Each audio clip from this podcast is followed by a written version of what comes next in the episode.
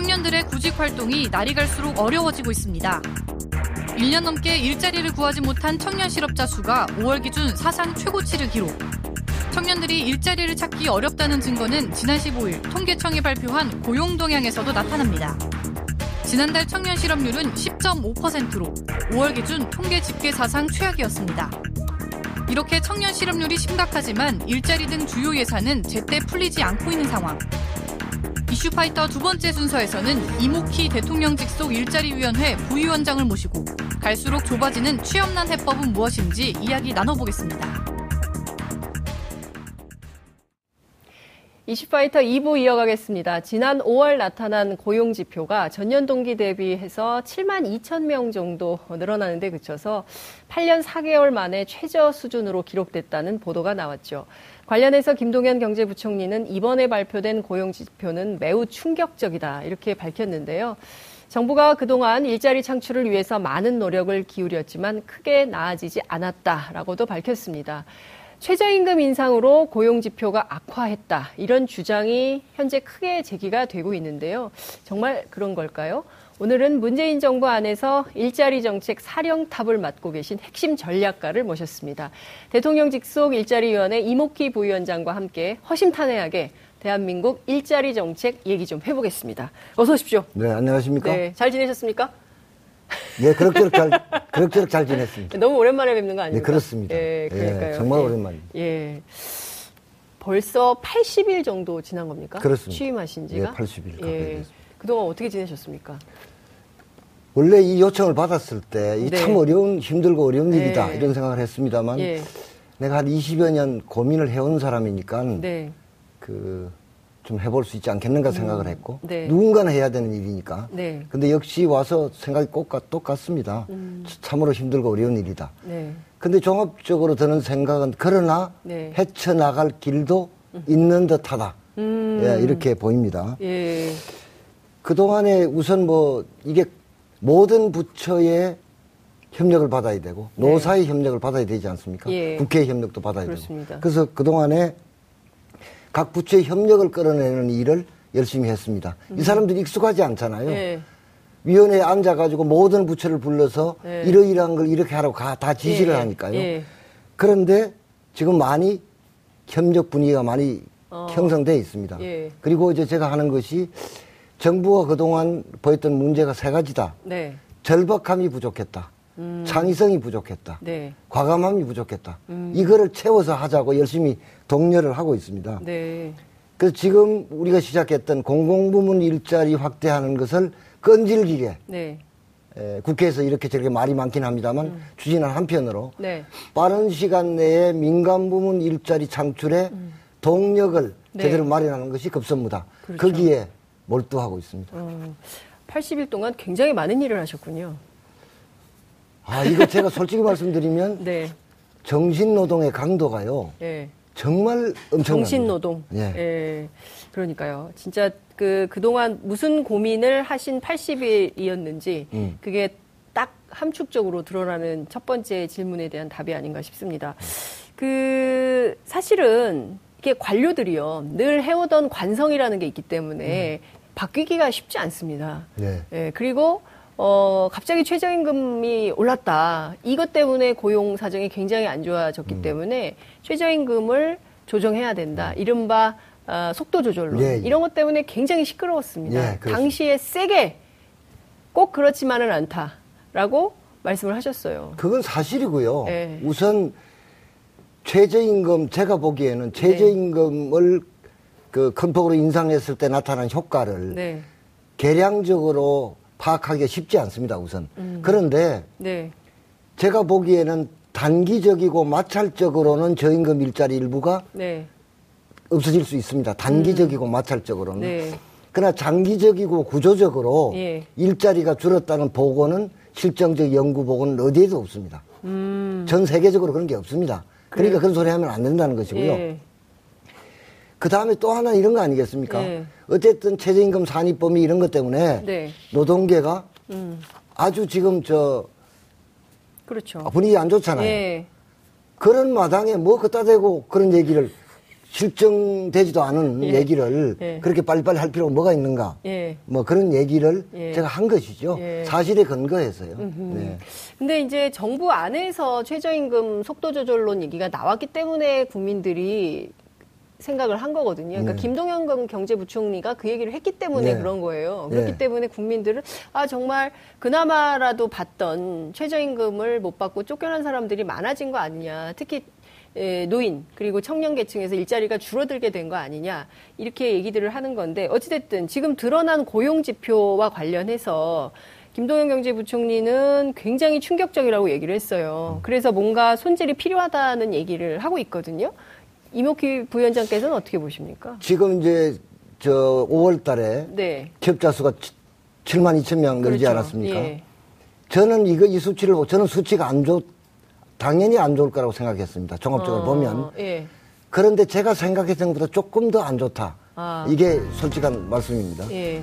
여러 가지 이유로 보면 좋을, 좋아지기 어려운 건데. 예. 첫째, 고용 인구가, 네. 노동 인구가 엄청나게 줄었습니다. 음. 최근에 올해 5월 달에만 지난해 비해서 7만 8천 명이나 줄었습니다. 아, 노동 인구가. 노동 인구가 주, 주는 게 있고요. 예. 그 다음에 우리가 저 우리 말은 저성장기죠. 네. 성장이 되더라도 그렇죠. 참, 저, 고용 없는 성장, 이런 예. 기조가 계속되는 것도 있고, 에코 세대가 대략 그 노동시장에 예. 대량 이제 들어온 것도 있고요. 그렇죠. 조선 자동차 구조조정도 있고, 예. 이런 것이 있기 때문에 지표가 좋을 수가 없습니다. 예. 다만 생각보다 조금 나빴던 것인데, 예. 이 숫자가 나쁘니까 최저임금 조정해야 한다. 이, 여기에는 어떤 인과관계도 존재하지 않습니다. 음. 잘못 말하고 있는 것이죠. 네. 그런 부분에 대한 대책은 그런 부분의 대책대로 마련할 일이고 음흠. 최저임금과 관련해서는 사실은 네. 두 가지 지점을 고민해야 됩니다. 네. 하나는 네. 단기적이고 마찰적이라도 일자리를 잃는 소수라 하더라도 네. 그분들이 어떻게 최소화될 수 있도록 정부가 온갖 그렇죠. 노력을 할 것인가. 예. 또 하나는 예. 최저임금을 인상하면 소상공인이나 영세 자영업자들의 부담이 늘지 않습니까? 예. 이분들을 도와야 되는데 그렇죠. 지난해 국회에서 음. 일자리 안정자금 음. 등 이런 것의 한도를 3조 원으로 잘랐죠. 예, 예. 예. 그러니까 국회 그렇게 했으니까 이제 정부는 지키려고 노력해야 예. 되는데 우리가 일자리 안정자금 같은 것을 많이 늘리려면 음. 국회 동의도 받아야 되고 네. 국민의 동의도 받아야 하지 않습니까? 네. 그런 점에서 우리가 고민할 것은 음흠. 단기적이고 마찰적으로라 할지라도 예. 일자리가 죽는 것을 어떻게 하면 최소화할 수 있는가를 음. 고민해야 되고 네. 두 번째는 소상공인 영세 자영업자를 도와줄 그런 노력들을 네. 국회를 상대로 국민을 상대로 예. 어떻게 해서 이걸 우리가 우리가 생각하는 예. 이런 정책들을 현실화할 건가 예. 이런 고민을 해야 한다. 저는 이렇게 음. 생각합니다. 정말 중요한 말씀을 해주셨는데요. 우선 그 최저임금 마치 이 모든 문제에 이, 이 고용 악화의 모든 책임은 최저임금 인상에 있는 것처럼 호도되는 측면이 있어요. 또 일부 네. 수구적인 언론들이 그걸 계속 얘기를 하고 있어요. 지금 보면 예. 예. 이제 언론들이 어제 조중동이 다 썼습니다. 그 어떤 수구적인 예. 아주 보수적인 네. 이런 언론들이 예. 최저임금 때문에 뭐 안 된다. 예. 근로시간 단축 때문에 그러니까. 뭐가 예. 엄청 어려워졌다. 근데 사실은 전 그런 언론들에게 하고 싶은 얘기가 있습니다. 어떤 겁니까? 팩트에 근거해서 얘기해라. 아. 예를 들면은 예. 최저임금을 올려서 일자리가 줄었다는 실정적 연구 보고가 없는데 네. 뭘 근거로 해서 그렇게 자신만만하게 그렇게 쓰느냐. 네. 예. 그러지 마라. 이런 네. 것이고요. 예. 근로시간 단축 물론 이게 안착되는 과정에 이러저러한 문제가 생깁니다. 네. 그걸 고용노동부를 중심으로 정부가 정말 세심한 대책을 세워서 음. 그런 문제를 극소화하기 위한 노력을 해야 되지만 네. 근로시간을 줄여야 사람다운 삶을 살 수 있는 거 아닙니까? 예. 그리고 일자리도 넣는 거 아니겠습니까? 예. 그거를 아주 지극히 한 곳에서 음. 나타나는 현상 같은 것을 갖고 침소봉대에서 음. 이걸 이렇게 언론이 보도하는 태도는 네. 이거 올바른 태도가 아니라고 생각합니다. 그러니까요. 근데 하나하나 좀 여쭤볼게요. 그렇지만 이제 문제들은 생길 수 있기 때문에 첫 번째 이 최저임금 관련해서 소상공인, 영세상공인이 네. 어려워졌다. 그러니까 특히 이제 쭉 보면 일테면은 2인 이상 음. 특히 이제 작은 동네 뭐 치킨집이라든가 부부가 운영하는 작은 식당이라던가 이런 데는 대개의 아르바이트를 쓰지 않고 최저임금 때문에 그냥 부부 둘이 그냥 하는 경우가 네. 많이 있다는 거고요. 그렇기 때문에 실제로 그런 쪽에서는 고용이 줄을 수 있었던 거 아니냐. 근데 이 최저임금 인상을 탓할 것이 아니라 이를테면은 근로장려 세제를 늘린다던가 뭐 다양한 방법의 제도적 보완책이 필요한데 그러니까 일종의 복지증세 개념으로 뭔가 도입이 필요한데 그것은 전혀 손대지 않고 오로지 이 문제만 탓하는 것 하나가 좀 있는 것 같고요. 그건 네. 정부가 어떤 대책이 있는지 좀 궁금합니다. 우선 그것부터 말씀 예. 좀 해주시죠. 우리 일분위 소득이 네. 다른 분이 소득은 다 늘었는데 소득 하위, 하위 10% 소득이 예. 줄어서 하위 20% 예, 예, 예. 그런 얘기가 있지 않았어? 예. 하위 20% 있지 예. 않았습니까? 그거는 제일 큰 게 노령화입니다. 노령화. 예. 거기 보면 가구주의 평균 연령이 69.1세입니다. 어, 69.1세. 그, 네, 예. 예. 뭐 그런 게 있지만 예. 그러나 이 현실이기 때문에 예. 여러 가지 이제 얘기를 근로장려 세제를 음. 대폭 확대하자 네. 이런 이렇게 지금 검토를 하고 있고요. 어. 또 하나는 기초연금을 인상 우리가 하기로 하지 않았습니까? 예. 이 속도를 좀 빨리 한다든가 이것도 음. 검토를 할 필요가 있다는 거고요. 예. 기초생활수급 대상자 예를 들면은 네. 정말 단칸세방에 어렵게 사시는데 예. 아들 딸들이 어디 보지도 왕래도 없는 아들 딸들이 있어서 못 받는 분들이 있지 않습니까? 예, 부양 의무자. 예. 이걸, 이런 걸 개선한다든지요. 아. 노인 일자리의 양을 늘린다든지 네. 이런 걸 지금 정부가 검토를 하고 있습니다. 어. 예. 그래서 검토되는 대로 네. 가능한 빨리 예. 국민들께 예. 말씀을 드릴 생각입니다. 그러니까 말씀해 주신 대로 이제 노인 문제 같은 경우에는 복지로 좀 해결을 해야 되지만 청년들의 경우에는 일자리를 확대해야 되는데 그렇습니다. 대체로 2030 우리 청년들이 비정규직이 굉장히 많습니다. 그리고 또 인턴 아르바이트도 굉장히 많거든요. 네. 그러니까 20년 노동운동 을 하셨기 때문에 노동이 얼마나 신자유주의 이후에 얼마나 더 이렇게 심각해지고 있는지 누구보다도 잘 아실 텐데 이 청년 일자리 문제는 정부 차원에서 좀 어떻게 해결을 할 생각을 갖고 계시는지요? 기본적으로 기본적으로 이제 정부가 네. 급한 불을 끄기 위해서 예. 무슨 청년을 고용하는 기업에도 지원하고 음. 그 취업하는 노동자에게도 지원하고 이런 정책들을 펴고 주경도 편성하고 그러지 않았습니까? 네. 주경 저번에 통과된 5월에 통과된 추경이 네. 그 3조 8천억 중에 예. 2조 6천억이 이제 청년 일자리입니다. 예. 그런 노력을 한 한편으로 예. 사실은 지금 제가 그 힘을 들여서 하고 있는 음. 민간 부문의 일자리 창출 네.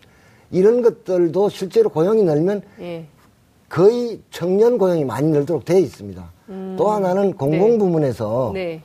지금 우리가 에, 예, 공공부문 그 공공 서비스 일자리 34만 개를 예. 열리기로 했는데 17만 개 말고 17만 개가 남아 있습니다. 예. 이것을 청년들이 많이 취업할 수 있도록 음. 그 작업을 하고 있고요. 네. 저는 이렇게 생각합니다. 음. 대통령이 후보 시절에 34만 개 약속했는데 네. 그걸 34만 개만 할 이유가 뭐가 있느냐? 더 할수 있으면 더 하는 거다. 음. 예. 그래서 44만 개를 그건 결국 국민들이 네. 아 그래 그 길이 맞아 하면 음. 하는 거죠. 네. 어.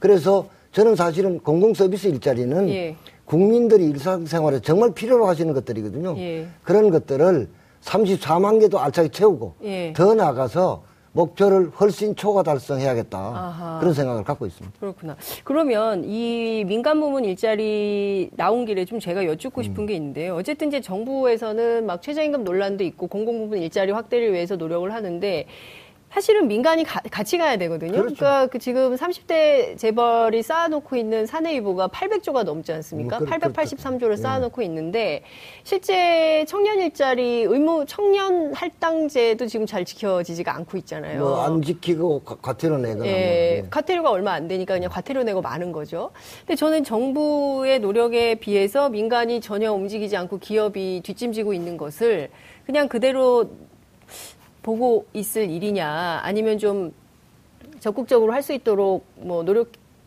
해야 되지 않나라는 생각이 좀 기업의 움직임은 좀 어떤 것 같으세요? 민간 일자리 관련해서. 지금 기업들은 뭐 각 기업에 따라 좀 다르긴 합니다만 네. 좀 관망하는 듯한 분위기가 음. 많이 있는 게 사실입니다. 관망이요? 네, 관망. 어. 이렇게 보는 거죠.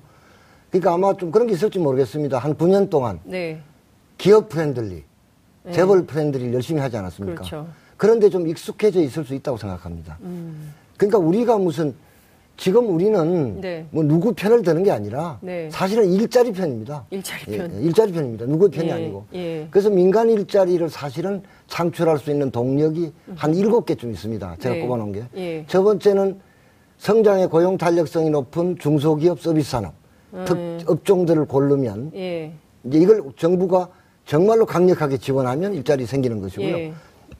두 번째는 벤처 예. 창업이죠. 스타트업, 예. scale-up 하는데 예. 이거는 지금 제가 와서도 저, 정책을 아주 획기적으로 진전시켜서 예. 를 들면 벤처 하나 창업할 때 네. 1억 원 정도는 그냥 정부가 도와주고 1억? 예. 예. 돈 망해도 안 받고 어... 그리고 창업해서 운영하면 팔로 같은 걸 도와주는 이런 시스템을 예. 단시간 내에 만들었습니다. 어. 이전에 비하면 큰 진전이죠. 네. 예를 들면 이거는 그 회사가 망하더라도 이게 손실이 아니라 네. 투자입니다, 사실은. 투자 개념. 예, 미래에 대한 투자이고 예. 청년에 대한 투자입니다.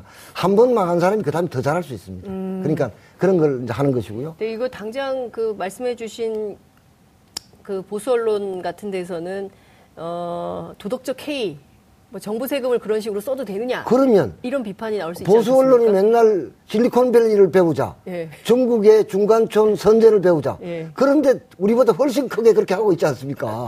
그왜 실리콘밸리를 배우면 괜찮고 우리는 안 되고. 네, 그건 예. 말이 안 되고요. 예. 세 번째가 재벌 대기업과 협력업체의 상생입니다. 음. 재벌 대기업이 예. 조금만 협력업체에 양보를 해주면 예. 협력업체 가 훨씬 형편이 좋아지고 음. 고용이 많이 늘게 돼 있습니다. 네. 그래서 사실은 예. 제가 그런 노력을 지금 본격화하려고 합니다. 어. 그러니까 재벌 대기업이 네.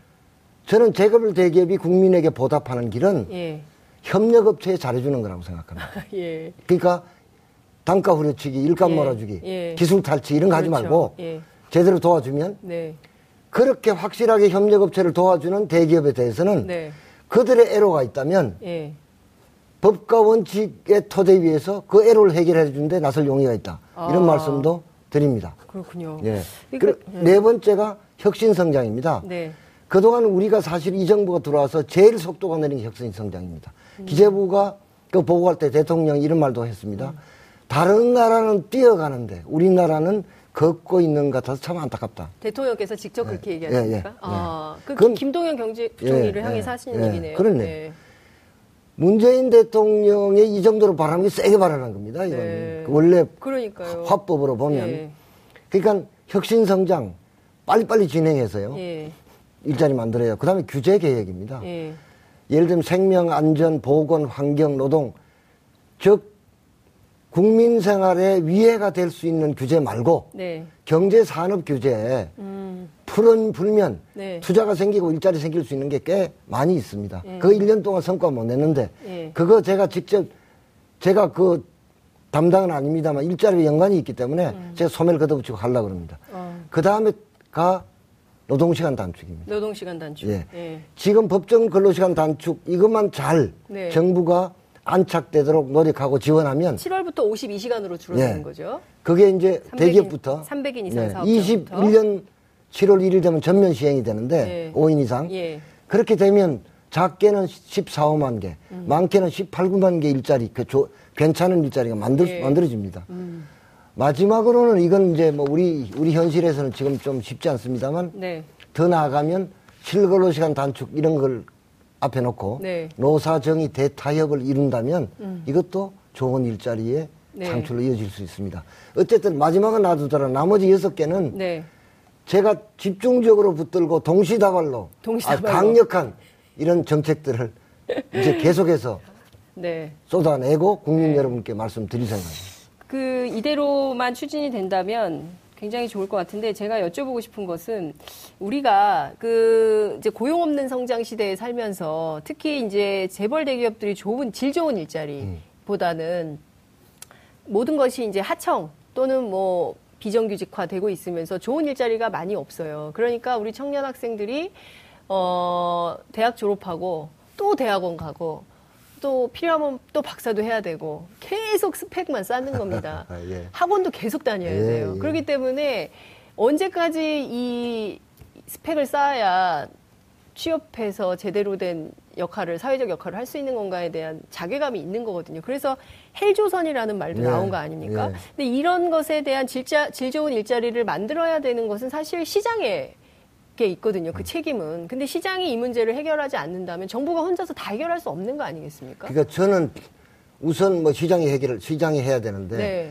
정부가 시장이 해결할 수 있도록 인프라를 깔고 네. 그 사람들이 가려운 것은 확실하게 예. 긁어드려야죠. 음. 그래야 그러니까 일자리를 만드는 데 있어서요. 네. 크든 작든 돈이 듭니다. 음. 민간 일자리를 만들려 민간을 지원해 줘야 여력이 생기지 않겠습니까? 네. 돈이 별로 안 들고 일자리 만들 수 있는 규제 계획밖에 사실은 없습니다. 그런데 돈을 드는데 네. 돈을 들이대 음. 예를 들면 정부의 아까도 얘기했습니다만 네. 정부의 장관부터 국어공무원까지 고민이 부족한 것이 네. 정책을 고민할 때 일자리를 중심에 놓고 고민하는 이런 습관이 돼 있지 않습니다. 음. 내가 정책을 이렇게 할 거냐 이렇게 할 거냐에 따라서 예. 일자리 양과 질이 달라질 수 있는데 예. 이런 고민을 집중적으로 창의적으로 해야 되지 않겠습니까? 예. 그러면 좀 더 작은 돈을 들여도 괜찮은 일자리를 그렇죠. 더 많이 만들 수 있지 예. 않습니까? 이렇게 만들어야 되고 네.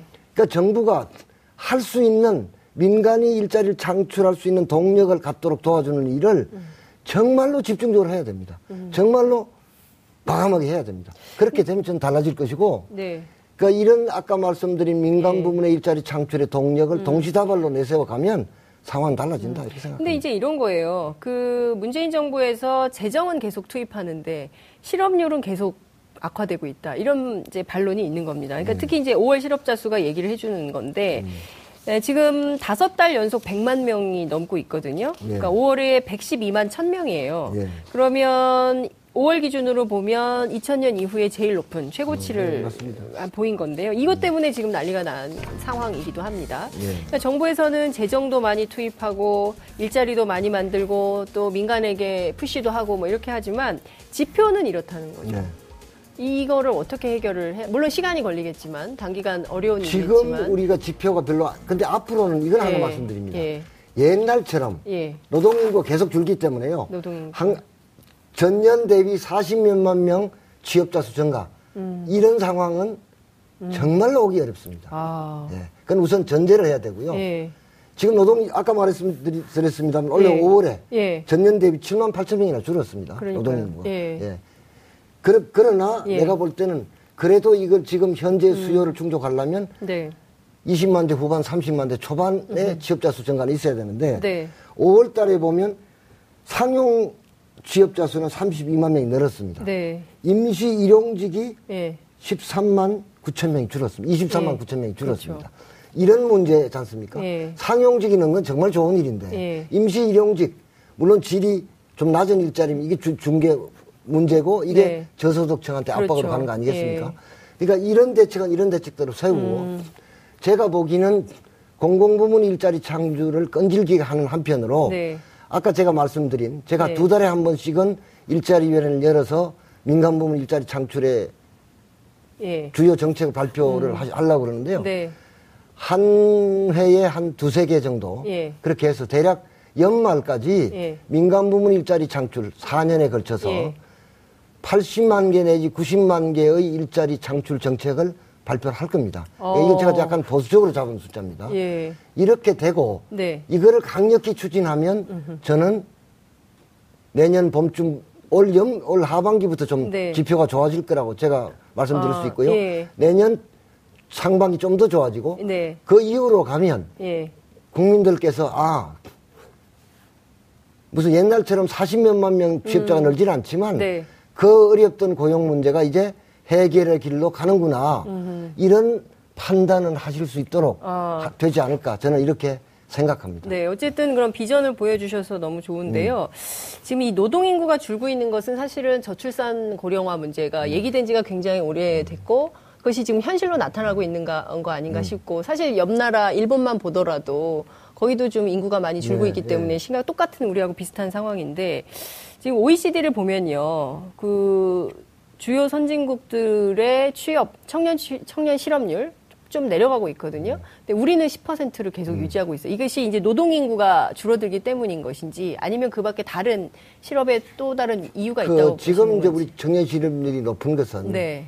아까 말했던 일자리와 예. 뭐 미스매치도 있고요. 예. 또 그동안 좋은 음. 괜찮은 일자리를 많이 음. 만들지 못한 네. 그런 것에도 원인이 있고 음. 또 하나는 에코 세대, 네. 베이비붐 세대 아들들, 아들 네. 딸들 이 세대가 18, 19, 20 이렇게 해서 예. 대거 노동시장에 들어옵니다. 음. 그 상대적으로 청년 실업률이 높게 나타날 그런 게 네. 있고요. 예. 뭐 여러 가지 원인이 섞여 있습니다. 음흠. 그러나 아까 말했듯이 네. 공공부문 일자리를 늘리는 것은 음. 대부분 청년에게 해당됩니다. 네. 그리고 민간 부문 일자리도 네. 우선적으로 청년이 돼 있기 때문에 네. 저는 지금 참 청년 실업률이 높고 이런 걸 국민 여러분께 죄송스럽게 생각합니다만 네. 이게 한 그 내년 사, 올 연말 내년 상반기로 가면서 네. 이 수치들이 좋아지고 네. 국민들께서 네. 아그 성과가 나타나기 시작하는구나 예. 이렇게 에, 생각하실 거라고 보고 일자리 문제는 약간 좀 긴 안목으로 긴 좀 시간을 두고 네. 그 봐주시면 좋겠다 이런 네. 말씀을 드립니다. 그 노동 시간 단축 좀 여쭤볼게요. 네. 그러니까 이게 우리가 통상 임금 체제가 안 돼 있잖아요. 그 임금 체계가 임금 체계가 완전히 복잡하고 네. 왜곡돼 있고 사실은 다 수당 시스템이에요. 그러니까 기본급은 작고 네. 뭐 야근, 특근, 휴일 근로 수당 뭐 이런 걸 합쳐야 그래도 아유 한 달에 뭐 이것저것 대출 갚고 뭐 애들 학원비 내고 네, 살만하다 이렇게 되는 네. 거거든요. 근데 노동 시간이 단축하게 되면 이에 따른 수당이 하락하게 됩니다. 그래서 이제 임금이 감소가 돼요. 그래서 어 경우에 따라서는 특히 이제 공공 영역에서 버스 기사님들 같은 경우에 뭐 이런 문제들이 있지 않냐. 8시간 노동 자체가 어려운 직종들, 이런 음. 직종들은 어떻게 해야 되는 거냐. 뭐 이러저러한 예. 그 논란들이 있습니다. 이 점은 좀 어떻게 해결할 수 있을까요? 우선 뭐 여러 가지가 있는데 예. 지금 정부가 노동시간 단축과 관련해서 네. 그 부담을 안는 기업에 대한 지원, 음. 중소기업 같은 경우 뭐, 뭐, 저, 중소기업과 대기업의 네. 금액 지원 차이가 있고, 예. 중소기업 노동자, 대기업 노동자 지원 차이가 있습니다만, 예. 지원책을 그, 지원책이. 예, 노동시간 단축 안착 계획 예. 속에 있고요. 예. 버스, 시외버스 기사 이런 문제는 네. 저는 이렇게 생각합니다. 예. 버스라는 것이 아무리 민간 기업이 하지만 이 공공재 음. 비슷한 것이잖아요. 그렇죠. 따라서 네. 이런 문제는 음. 그분들이 큰 불이익이 나지 않도록 네. 지자체가 정부와 지자체가 지원해야 한다고 생각합니다. 음. 그리고 그런 좀 그런 그 노력들을 하고 있고요. 네. 정부가 그런 대책을 지금 어떻게 하면 최소화할 수 있을까 예. 이런 것을 대책을 마련하고 있다는 말씀드립니다. 네. 일자리 부위원장님 나오셨기 때문에 제가 이 노동하고 다 음. 임금하고 소득하고 이게 다 연관이 돼 있기 때문에 음. 여쭤보겠습니다. 이 문재인 정부는 소득주도 성장, 음. 혁신 성장 이게 이제 주요 슬로건으로 네. 내세우고 있는데요. 그, 그 스티글리츠 어, 미국 콜롬비아 대학 음. 교수가 어제 그 경향신문 포럼에 참석을 해서 불평등 얘기를 했어요. 그러니까 음. 낙수 효과 이제 없다. 미국 경제 없습니다. 끝났다. 망했다. 이제 이런 얘기를 실패했다고 얘기를 하고 있는데 우리는 계속 그 낙수 효과 얘기를 했었거든요. 그래서 이번에 이제 소득주도 성장을 좀 해보려고 하는 건데 지금 보면 이게 양극화가 너무 심각해서 빚어지는 문제도 많아요. 그것 때문에 불평등 지수가 높아진 측면도 있거든요. 그러니까 그렇죠. 그러니까 문재인 정부 안에서 이 불평등 문제를 해소하기 위해서 특히 일자리 문제로 이게 좀 해소될 수 있는 측면도 있는 거지 않습니까? 실제로는, 일자리... 본질적으로 일자리를 해결해야 됩니다. 그렇죠. 예. 예. 지금 예를 들면 낙수 효과 말씀하시는데 예. 저는 보수 정치 세력이나 보수 언론에 하고 싶은 얘기가 있습니다. 네. 낙수 효과 네. 미국의 공화당도 그거 폐기 처분한 거를 지금 그런 얘기를 지금 와서 그건 철진한 예. 그 유행가 같은 거 아니겠습니까? 예. 낙수 효과 아니고. 예. 그러니까 결국은 기본적으로는 일자리, 예. 좋은 괜찮은 일자리를 음. 많이 늘려서 해결해야 되고, 네. 그리고 그 고령 연세가 많으신 분들이라든지 네. 노동하기 힘든 분들에게는 음. 복지를 늘려서. 해결하는 문제입니다. 예. 이런 노력들을 그리고 그래서 저는 이렇게 생각합니다. 지금 몇 년 동안 정부가 음. 아주 굳게 결심하고 확장 재정을 해야 한다. 확장 재정. 예. 예. 그러니까 뭐 조금 조금 늘리는 게 아니라 용감하게 네. 늘려서.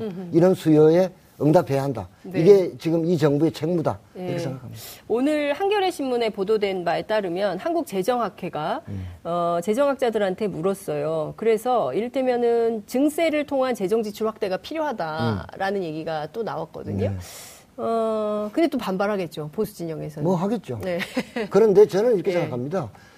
예를 들어서 정부가 네. 의지를 갖고 뭘 했는데 음. 뭐 법을 고치는데 국회에서 안 되면 네. 그건 국민에게 보고 드리고 음. 그렇게 할 수밖에 없지만 네. 할 때까지는 해야죠. 음. 정부가 할 수 있는 노력은 해야죠. 네. 국회에서 막힐 것 같으니까 안 한다 이렇게 하면 안 되는 거고요. 네.